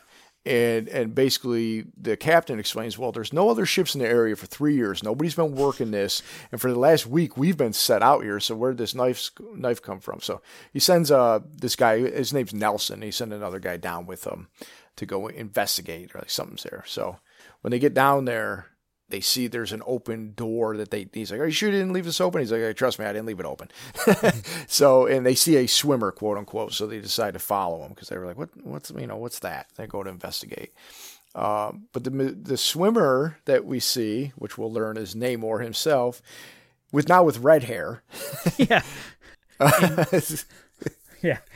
And uh, blue skin. blue skin. Yeah. Yeah. Now I do, I do give him, because when we see him outside the water, he is not blue skin. Right. So I, I do believe this was an attempt to show the different um, darkness of the of the of the ocean, basically. Sure. You know, yeah, like yeah. it's it's the water reflecting. But there's also possibly, you know, that the printing from pa- panel to panel wasn't the best. So, but uh, yeah, so we got a blondie, now we get a redhead. So clearly he's from like Ireland. Yeah, we do find out his last name. So yeah, maybe. I think he's Canadian, actually, but take off, eh? yeah. yeah. Well, so um, he goes there and he and he's like, "Oh, look at these mechanical guys," because you know these are old school yeah. diving suits with the with you know it's a circle helmet and they got the little uh, vent in front of the, the the glass that you have to kind of open to talk, and and then there's the. Um, Uh, the cables that go up and down, so they, they have telephone wires so they can talk to each other.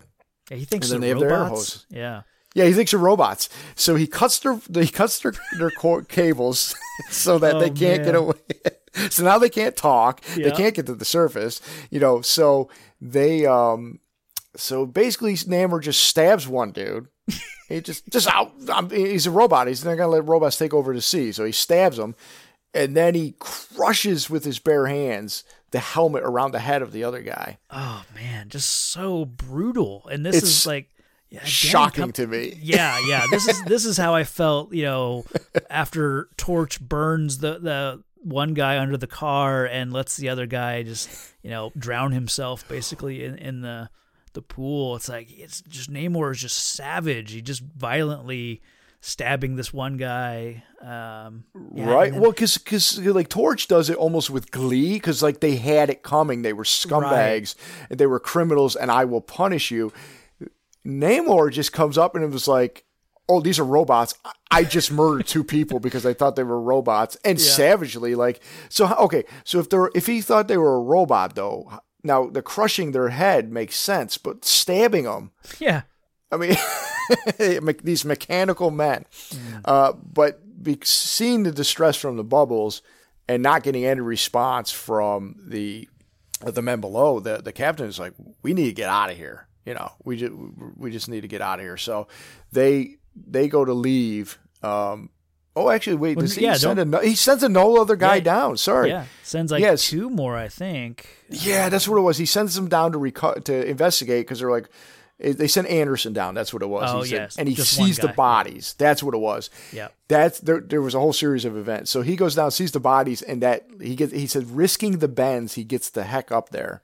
Yeah. And and then he once he gets up there, he reports. And look. He's, he's actually from the decompression chamber. That's how quickly he got up. He was, he was legitimately having issues. so, um, but this another thing I like about the story is those little details like that. It, they could have had him just swim up to the top and be like, "Hey, there's somebody down here."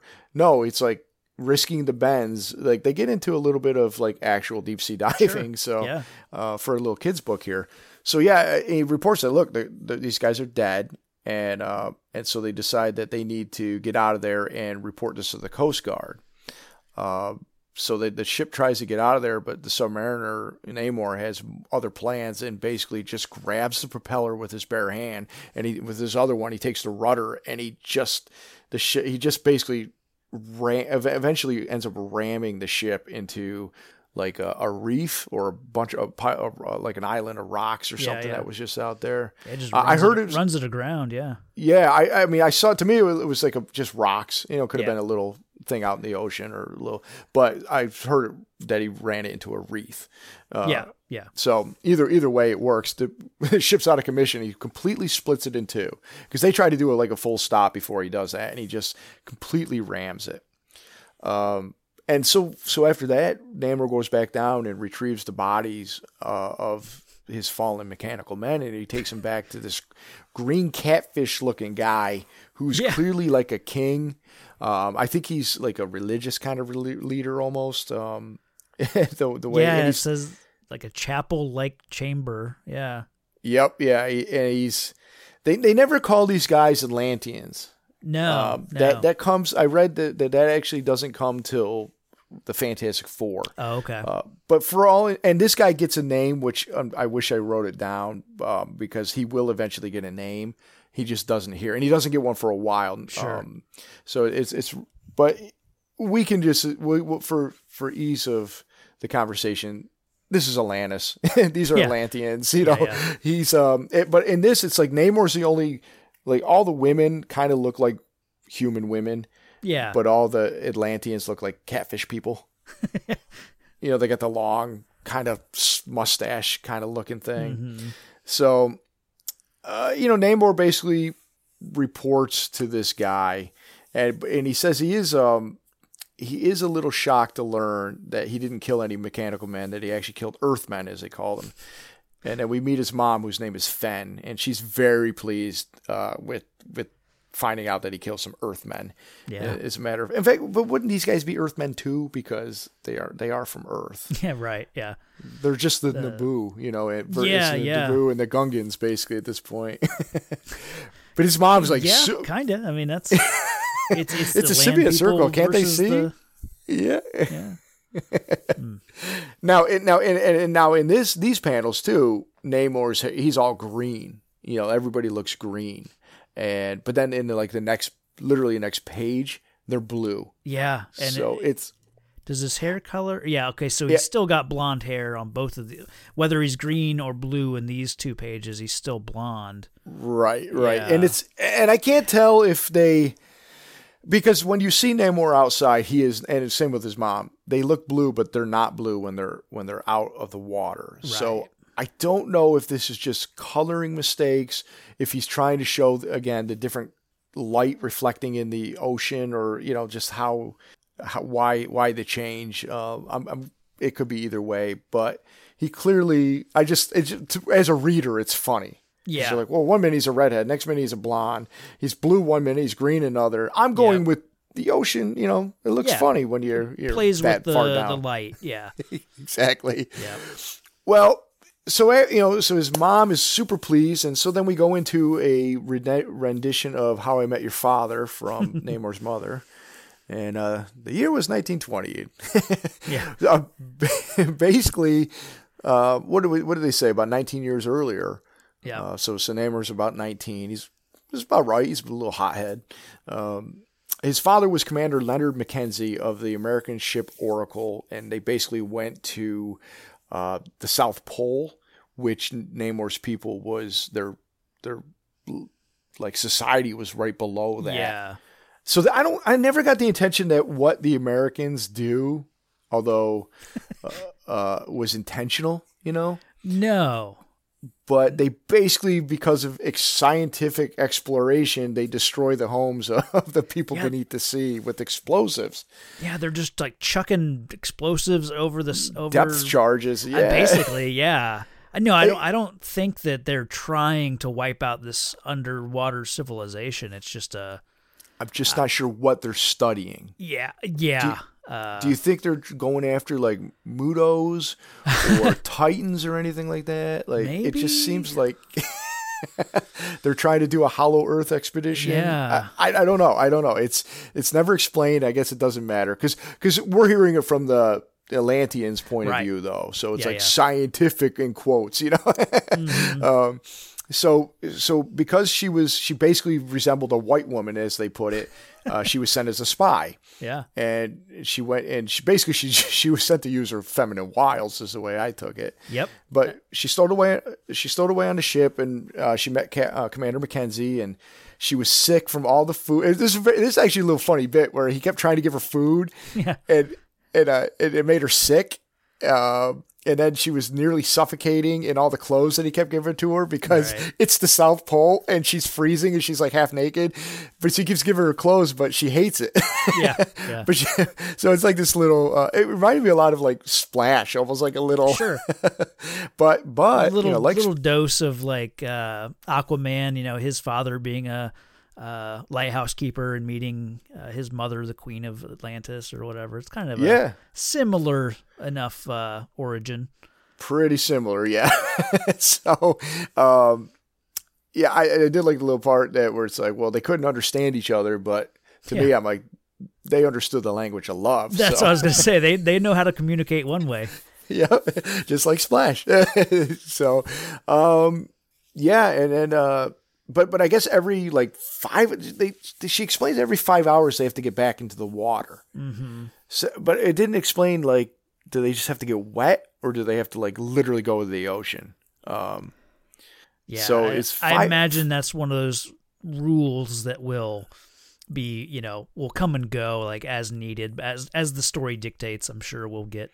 You know, I do changed. think that that will come into play later a little bit actually. Mm. Um, That is something you and I will probably talk about on this podcast, so I won't say any more. No. Uh, but I do think it comes up, or at least it plays some sort of factor. But basically, she she ended up marrying Namor's father, uh, this Commander Mackenzie, but she was still spying. Uh, so back in Atlantis, they not named Atlantis. uh, it was they tried to attack, uh, but they were defeated. And it took about twenty years, she said. So, yeah, so about, you know, nineteen years later, as little Namor comes around, for them to be able to rebuild. And she said, you know, we have to, they had to rebuild their population, basically. So yeah. they really got wiped out. And Namor being in both worlds, she explains, uh, was it would be perfect to uh, fly in and attack uh, the land of the white men. yeah.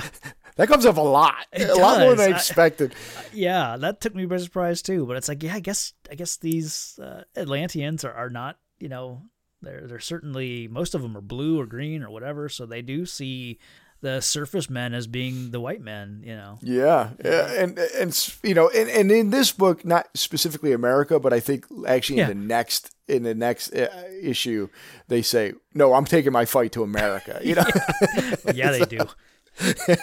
so, um, well, so right there, you know, basically when his mom proclaims that, you know, he's going to go forth and take his, you know, uh, fight to the white man, that is where I believe the original story ended. Okay. Because it's, it's a hero pose. He's got his knife and it's like that perfect ending panel that you see in a lot of comics yeah. where, okay. where it was a little bit of dialogue and it would have basically say the end, you know, or, or tune in next time to well, whatever. There's, there's in, in this Marvel app, there's even a green box at the bottom that clearly should have text inside of it that probably yep. says, you know, tune in next issue, you know. Yeah. And I didn't catch that. And I am looking right at it. It's you see Bill Everett signs his name yep. just like they do at the yep. like it's basically a pinup. The last panel is basically a pinup, yep. and it's like stay tuned for the exciting adventures of this guy. And you're right, they blocked it out, and so it, and then it literally goes into another four pages. Well, learning what I learned. That it was an eight page for the motion picture yeah. funny. They they added they added four more. Boom! It's in Marvel Comics number one. Okay. Now we get a dark haired Namor with blue skin, and his cousin's kind of reddish hair, and his yep. cousin's not not Namora. It's Dorma. Right. Yeah. Uh, I think Namor's real name was Greg, so this was like the Dorma and Greg show. Nice. Okay. Thank you. Thank you for your pity laugh. Yeah. yeah. So, uh, so basically he, ba- he takes his cousin Namora, um, and he, with him, and she said, well, you know, he's like, you, you can't, you can't come. This is, you know, you don't have the strength for this. She said, well, I want to come. So they're going to take their fight to the white man. And so she does actually come along until they find a lighthouse. Yeah. Um, so their idea is to destroy the lighthouse so that ships will be endangered. This is the first salvo in their war on servicemen, is to damage their lighthouse. So, but right from there, this is like the action-packed bit of the of the of the book. And it, you know what, the art, I think it looks a lot less uh, dynamic than the yeah. other. I I feel like this was rushed. To it's a little simpler, yeah. Yep. Yeah. It's, it's more in line with the simpler comics uh, panels of, of the other ones, like the Angel or something like that. Yeah.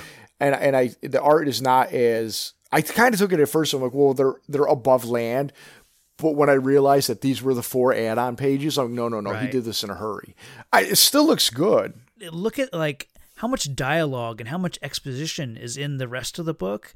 And then, yeah, when you get to this uh, action scene, Um, they're coming up to this lighthouse, and this one page, like it, there, there's barely any dialogue, and, it, and it's an action scene, so you don't need a lot of um, dialogue. But it's it's a stark difference that I didn't notice really at first because I didn't r- realize the the the adding of the four pages. But now it makes a lot of sense.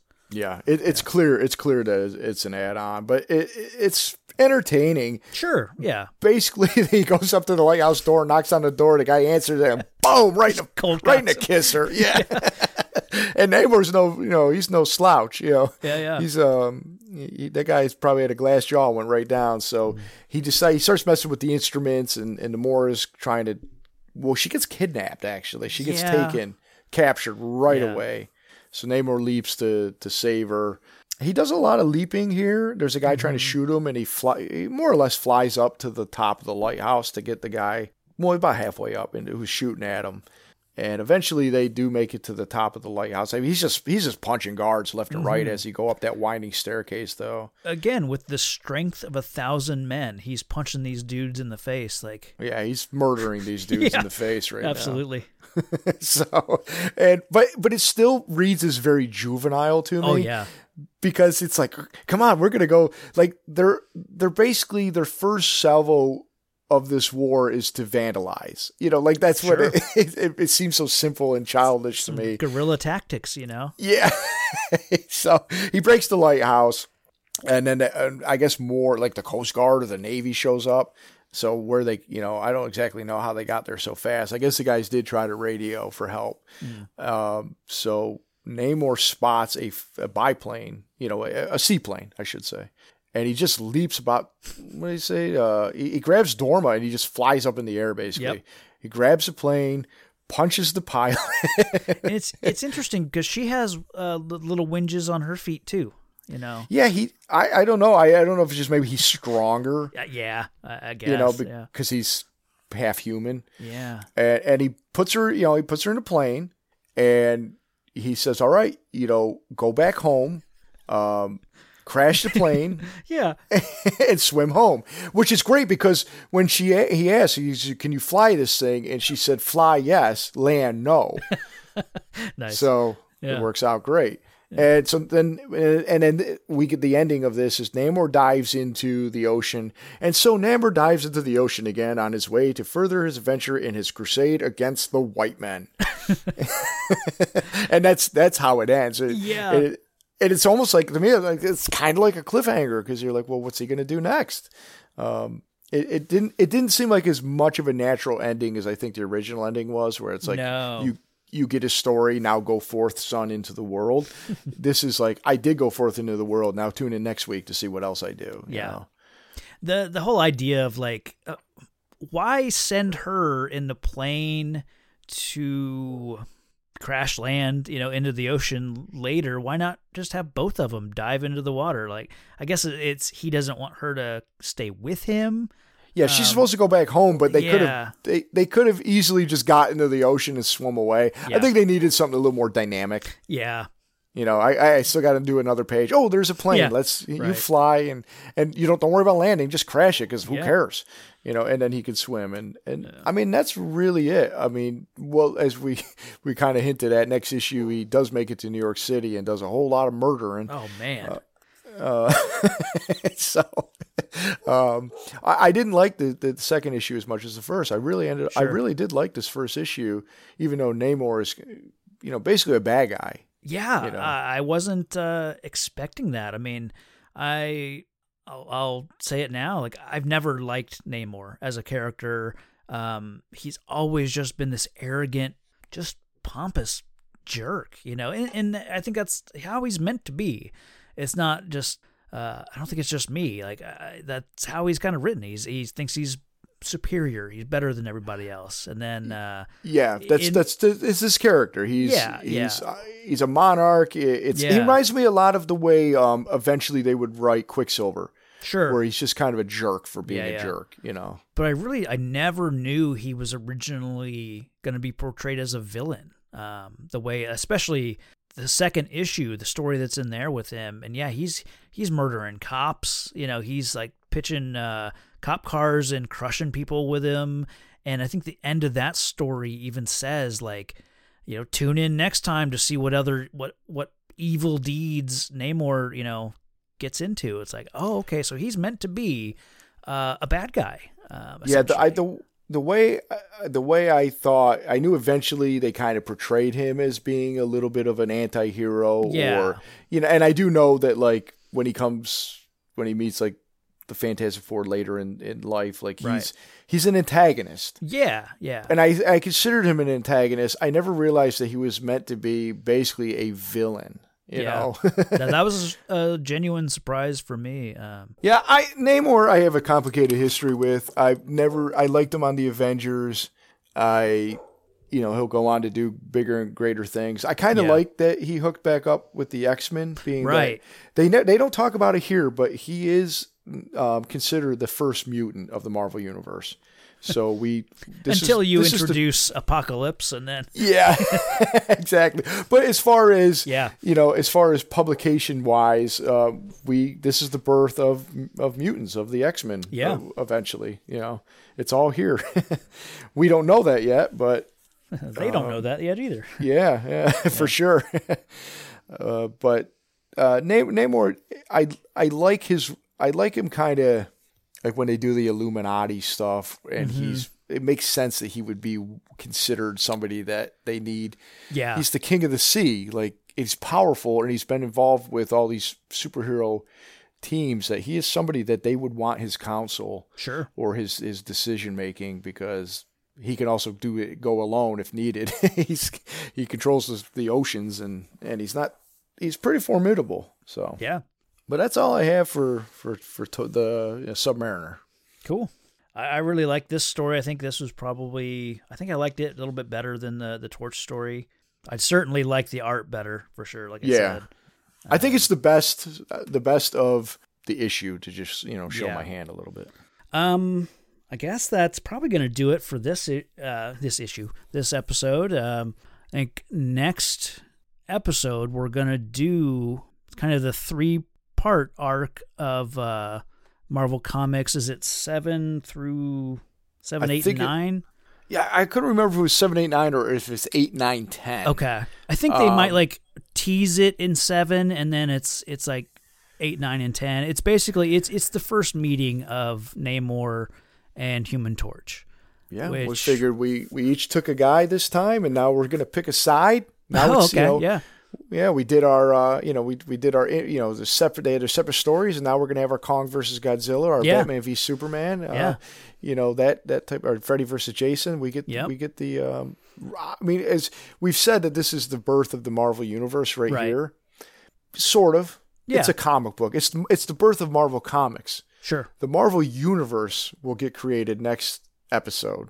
Right. F- for our purposes, for when these two meet for the first time. Yeah. And I'm looking forward to that because I've uh, never read it. I haven't I've read never... it either. I've, uh, I think what I'm going to do between now and then, I'm going to keep reading the Marvel Comics so that I have the, at least the, the Torch and Namor stories.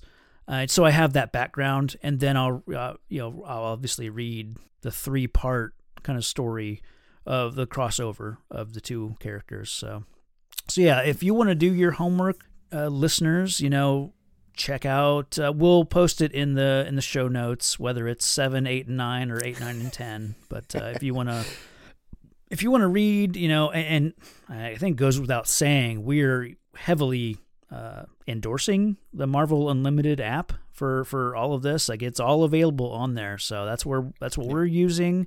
Um send us some money, Marvel, because we're we're gonna be promoting you guys big time. So yeah, I mean, this is all this is all generated from our our love of Marvel yeah. and our discussion of, hey, have you checked this out on the yeah app? yeah yeah and it's and here we are yep. starting from the very beginning. That's right.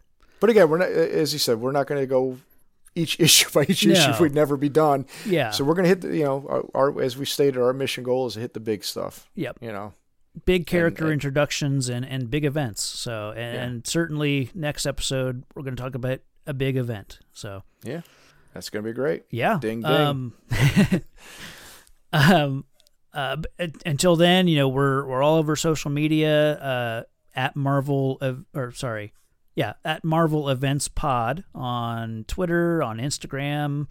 Um, I don't know if we're going to have a Facebook group, but probably we'll have a Facebook group. And, and if so, that'll be in the show notes as well. So yeah. making a lot of homework for myself in, in these show notes. That, there you go. Yeah. So I think until next time, I've been Travis Bowe. I don't know how we're going to sign off these episodes. So... Yeah, and uh, I'm Brian Lockhart, and we'll f- I'm sure that something will naturally sh- come up, and then it'll be our thing. And so yeah. until then, make my Marvel or oh, Excelsior. No. Yeah. Yep. Something like that. face, face front, true believers.